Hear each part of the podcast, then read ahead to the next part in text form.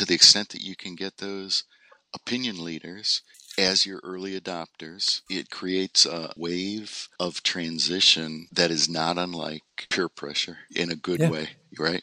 I mean, it creates a, a social proof that hey look what they're doing and it's working really what we want to do is get beyond that tipping point for change and and influence and persuade in the direction that we want to see happen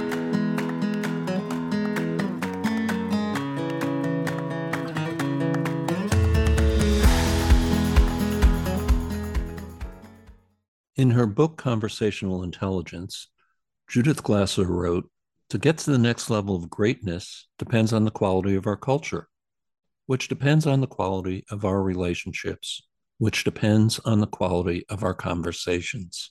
Everything happens through conversations. Welcome to Conversations, powered by Quantuvos.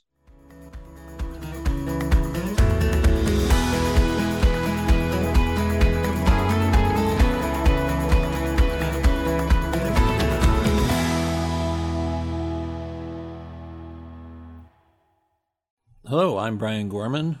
Welcome to Conversations. With me today is Quantuvos coach Rick Cartor. Welcome, Rick. Rick, before we get started with this conversation on influence and influencers and persuasion, can you tell us what brought you to coaching and why this particular topic has your interest at this time? Long time ago, when I was in graduate school, I was at the University of Tennessee in Knoxville, and we were doing what at the time were kind of a brand new approach, which was assessment centers. This was uh, mid to late 80s. And among the things that I absolutely loved was doing assessments and then giving feedback on assessments and I had the opportunity at that time to complete my degree and then did a, a variety of different types of um, management consulting and kept circling around to basically giving people feedback on their assessments and really fell in love with that part of the one-on-one work. And it ultimately went from just feedback to feedback with follow-up meetings which in essence once you once you build that out a little bit is executive coaching. And throughout my career, whether I was in management development, whether I was VP of HR in various places, I always circled back and found myself really enjoying working one on one with people and helping them with whatever their career objectives were.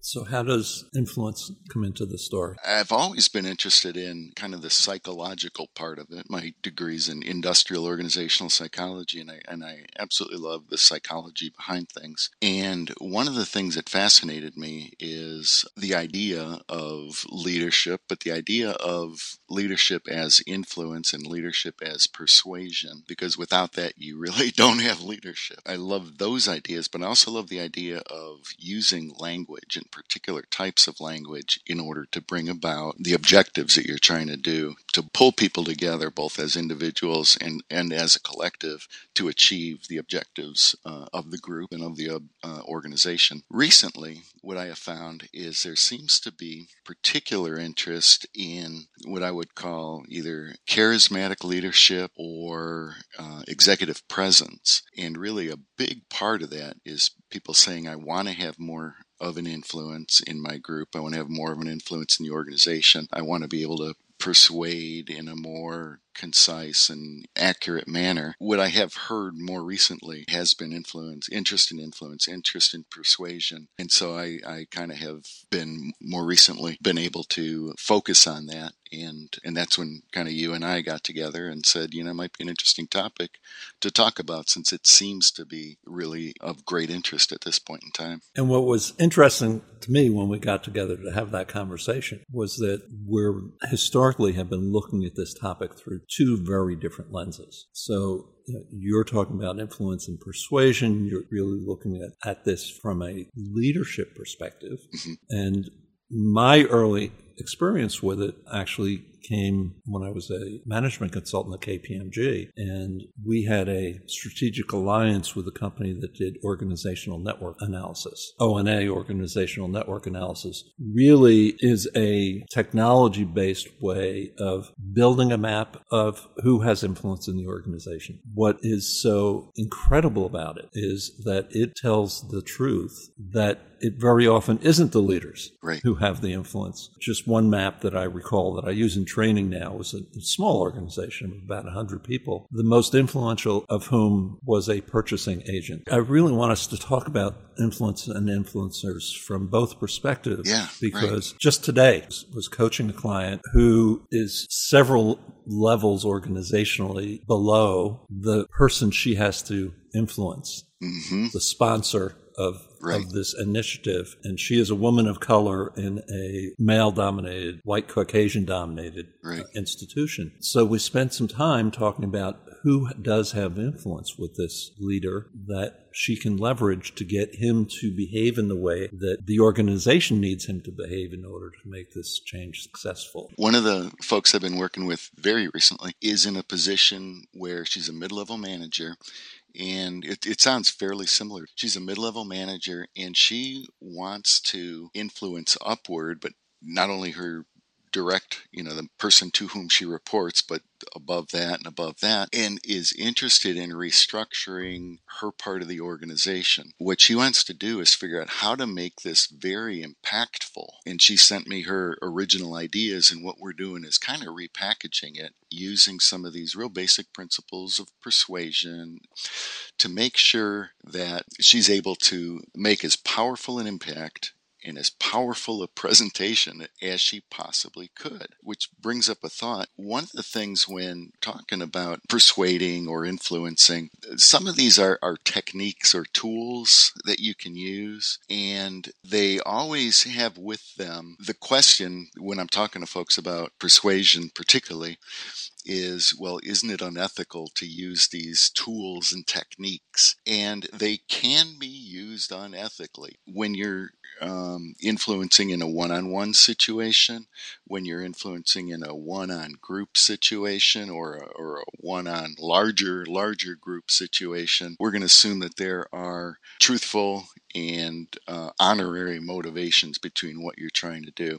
So, this individual that I'm working with, she truly believes and can demonstrate why this reorganization, this restructuring is in the best interest of the organization. So she's not doing it to try to, you know, become the, the all powerful being in, in her group, but rather is saying, hey, if I really, really believe in this and I want to bring it about, what are some of the things that I can be sure to do to make sure that my message is coming through as powerfully as it possibly can. I want to reemphasize that point because I think it's so important. Back when I was in graduate school, we had a book for one of my classes that I will never forget the title. It was called The Sensitive Manipulator. And the real message of the book was we are all persuading, we are all trying to influence people all the time, very often unconsciously, sometimes consciously. The challenge is the ethics and the challenge is the tools and techniques that we use. It isn't should we ever be trying to influence and persuade because we are. Certainly it gives us some foundation for working. I want to shift our focus a little bit and talk about a model that I have found very useful. The model comes from the book Influencer The New Science of Leading Change by the best selling authors of Crucial Conversations Joseph Grenny, Kerry Patterson, David Maxfield, Ron McMillan, Al Switzler. One of the very early lessons that I learned in organizational change management is that there are two primary factors that underlie resistance to change in organizations. One is willingness or motivation, and the other is ability. What I love about this model, and I think how you execute elements of this model come out of the work that you have just been talking about. But what I, I, love about this model is it looks at those two factors motivation or willingness and ability.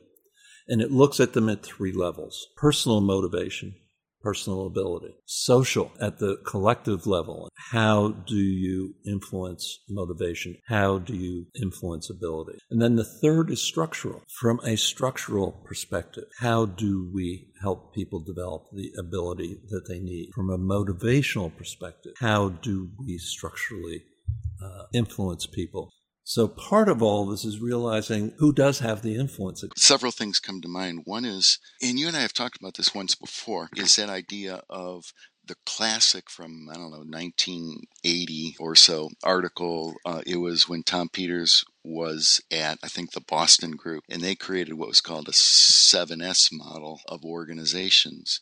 And they talk about alignment of strategy, structure, system, styles, staffing, selection, and superordinate goal. And what they're saying is there is think comprehensively, think system wide. In order for that to happen, you need to think a lot of different components and consider how all of them are aligned what I always call aligned on purpose. What is the purpose of what we're trying to do and how do we align behind that? One of the things on persuasion that I'll tell people all the time is to think very, very carefully of the words you use. If you instantly want to get someone to not hear what you're saying, if you need to say, we're going to change around here. Things are going to change around here. You know, you might as well tell them, get your resumes ready because that's what they're thinking is, uh oh, I'm going to lose something. People will oftentimes perceive change, impending change, as potential loss. And what I tell people, what I'll tell leaders is very rarely do you have a dramatic change in the workplace. What you're more likely to have is transition. If I say we're going to have changes here, people are frightened and they're not going to hear anything I say after that. If we say we're going to introduce a few transitions here, or we're going to transition from A to B. We're evolving, we're transitioning all the time. Change is more likely to, it's almost as if you hear, hit the mute button after that, and people are not going to hear what you're saying. And more and more, we talk about transformational change. I once heard someone at a, at a large gathering, it was a large leadership offsite, the speaker, the CEO, saying how we're going to change and we're going to improve and we're going to think of ourselves differently. He says, I want each of you to work yourselves out of a job, which I had been talking to him in advance. I knew what he was saying. I knew that he was advocating for advancing folks and really changing the way, transforming the way we were doing business. It was healthcare at the time. But once he said that, you could have pushed the mute button on the microphone because until, you know, the, the big talk at noon was people saying, I'm not going to have a job. I have to work myself out of my job. He had a great idea that was poorly presented. It was a poor word choice. It was inadequate mm-hmm. information. But with that change, he thought people would understand, and he was unable to persuade after that because of his indelicate choice of a phrase. Yep. You talk a little bit more about the motivation and ability and the the different uh, individual ideas as it relates to influence? Absolutely. It is a research based book. At the personal level, and, and this is typically where organizational change management thinks and, and, and tries to play. The message typically is the leader has to exercise consequences. Right. And in fact, we know this, that this is true. If if the entire sales force is moving from calling in their orders to administrative assistants who are entering them into the computer to entering their own orders in on a tablet, and the top salesperson says, I don't have time to learn this technology stuff. If you say that's okay, you don't have to because you're the best producer. The message is very clear. I'm undervalued. I'm looked at differently than that person. And you must not be all that serious about this, or everyone will be held to the same standard. So, at the personal level, one of the typical change management approaches is around consequences. But again, I think there are a lot of other ways that you can approach this. I get motivated by learning. Very often, organizations will approach motivation with dollar. Right. That may or may not be a motivator for people. That's particularly true when we look at the generational research that's that's done, where folks who have been in their careers for a while, more highly tenured, people, people who have been in the workplace longer, more highly tenured, are more likely to believe that dollars are going to motivate particularly other people, particularly younger people. And they can't understand why, if I'm paying more, people aren't going to put in more effort, put in more work, because dollars are not always the powerful reward that we assume that it will be. When you said that about particularly the example of the, you know, putting in your own orders, it reminded me there's there's one it's a PDF that's online that I go back to time and again. It's called the One Sentence Persuasion course. And it summarizes persuasion. It's by Blair Warren. And what he says, he makes a statement and then he backs it up time and again. It says, People will do anything for those who will encourage their dreams, allay their fears, justify failures, confirm their suspicions, or help them throw rocks at their enemies. What I what made me think about that is encouraging the dreams is when you tell folks, you know, what we have found or what research has indicated is that if you can enter your sales on these tablets directly, you can increase your sales twofold, threefold, 50%, whatever. But the extent to which you can encourage a dream by saying, How many of you would like to improve your or increase your sales? Chances are all the hands are going to go up. And you could say, Well, good news. We can help you fulfill your dreams of rapidly increasing your sales without you know, changing anything else you're doing just by using these tablets. Chances are you're going to get half of the staff trampling you to get to the to get to the iPads in order to enter start entering their own their own sales. I want to stay in that personal motivation for mm-hmm. a minute with a bit of a different perspective picking up on what you're saying. Just wrote a piece the other day around quiet quitting. Mm-hmm. The statistics around not engaged and disengaged in the workplace are incredible. They're incredibly abysmal. Mm. A lot of what we are seeing and understanding through the research driving the great resignation is there's no purpose in the work that I'm doing. I'm not seen as a valued asset almost inevitably when I ask a manager, why do the people who work for you get up in the morning and come to work? The answer is, I have no idea. Or I think this, or it's most likely that, which is the same as I really have no idea. Yeah, right. If you're my supervisor, you know what my vision is that I want to live into. And you can align what you're asking me to do with that vision. If you can align what you're asking me to do with that passion, yeah. I have all the motivation you'll ever need. I have all the commitment to you right. that you'll ever need and to what you're asking me to do and to the quality of the work. I want to take us back to the money thing a bit because most of us in the boomer generation, most of us mm-hmm. of that age, grew up with parents who grew up in the Depression. Yes. Who grew up with a scarcity mentality, job security. My father used to chide me all the time because I would move from job to job. My sister had two employers her entire career. My right. brother had one. The younger workers grew up in a different generation with, with different drivers. Managers need to know that to know how to motivate them. Two things pop into my mind. One is reciprocity. If you're willing to say here's a training program or here's here's a learning opportunity for you they will feel obligated and say you know what this guy knows what i want and i feel obliged i feel indebted because he or she has taken the time to find out what matters to me that also builds into that idea of liking. I must be important to them because they they have asked me. They're operating in a way that will help bring about what it is I want to achieve. They're not just throwing money at me. They're not assuming that I'm like their parents, but it brings that idea of they care for me, liking, right? That idea of my manager must like me. I like them because they're interested in me. They pay attention. They have a presence when we're talking. At that personal level. At a and, personal and this, level. This touches both motivation and ability.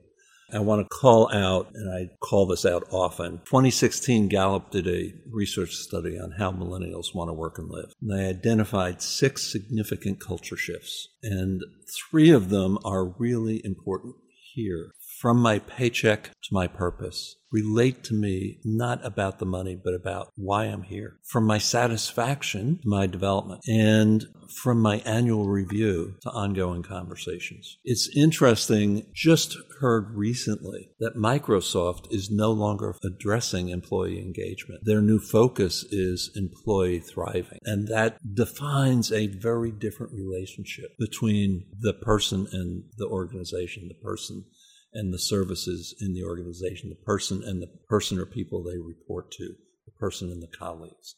Am I thriving? Right. And what's interesting about that too is is how that will be probably is and, and will continue to be a competitive advantage. That's a strategy, an organizational strategy. Absolutely. Which is fascinating to think that that's that's how they will continue to to dominate their market. So let's move to the social level on this model. Okay. Social motivation, it comes from that kind of persuasion that you're talking about. It comes from those individuals in the organization and the collective that can influence behaviors, influence mindsets. Right. Early on in our conversation, I talked about organizational network analysis. Mm-hmm. Great tool, complex tool, expensive tool to use. There's a very easy alternative version to that, which is just start to ask people when you want to know what's really going on here, who do you talk to? Those are the persuaders, those are the influencers that you want early on on whatever it is that you're working on. What we're learning now is the true value of that because as C suite, as, as senior executives, as mid level managers, we don't know what it's going to, what the impact of this is going to be on the front line. We don't know what it's going to take to actually execute this change. And so using influencers, knowing who they are. Yes. That's what we're looking for. Yeah. People who provide encouragement to try this new way of thinking, this new way of doing. Yeah. And then ability at the social level is, is providing assistance.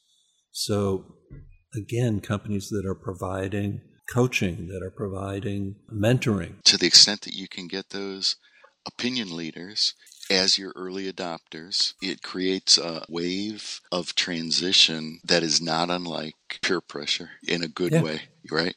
I mean, it creates a, a social proof that, hey, look what they're doing and it's working. Really, what we want to do is get beyond that tipping point for change and, and influence and persuade in the direction that we want to see happen. Yeah, just two very quick things around that bigger picture of organizational network analysis. Mhm. Back when I was at KPMG and they were introducing the technology to us, and then we could decide whether we were going to train and use it, Mhm. they used two examples. Uh, one of their clients at the time was the Drug Enforcement Agency, and they would plug wiretap information into the organizational network analysis software. And from that, they could explore how to dismantle a drug ring because it wasn't taking out the top person. Not that they didn't want to do that, but there are those connectors inside the organization that when you remove them, the relationships fall apart. Wow. The other was a company that, and we're talking about the late 1980s, was very prideful about the women who had broken the glass ceiling. And so